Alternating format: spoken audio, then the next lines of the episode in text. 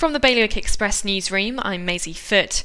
A study into Guernsey residents' health and well-being has found a worryingly high proportion of people aren't visiting the doctor when they need to. 18% of respondents said they had a current health concern they haven't seen a GP about. People in Jersey believe concentrating buildings in St Helier with further land to be reclaimed to the south of town is the best solution to the island's developmental needs. The findings come from a public consultation which had around 2,000 responses. The animated dinosaurs that once made the fame of Jersey's Tamba Park have been put on sale. Plans are moving forward to turn the well known family attraction into a hemp farm. And children at La Houguette School in Guernsey braved the cold for a group walk to school this week. It's part of the WOW Challenge, a new initiative which is being rolled out across the island's primary schools. To get the full stories, go to bailiwickexpress.com. Your weather cloudy with some mist and heavy showers, highs of 10 degrees.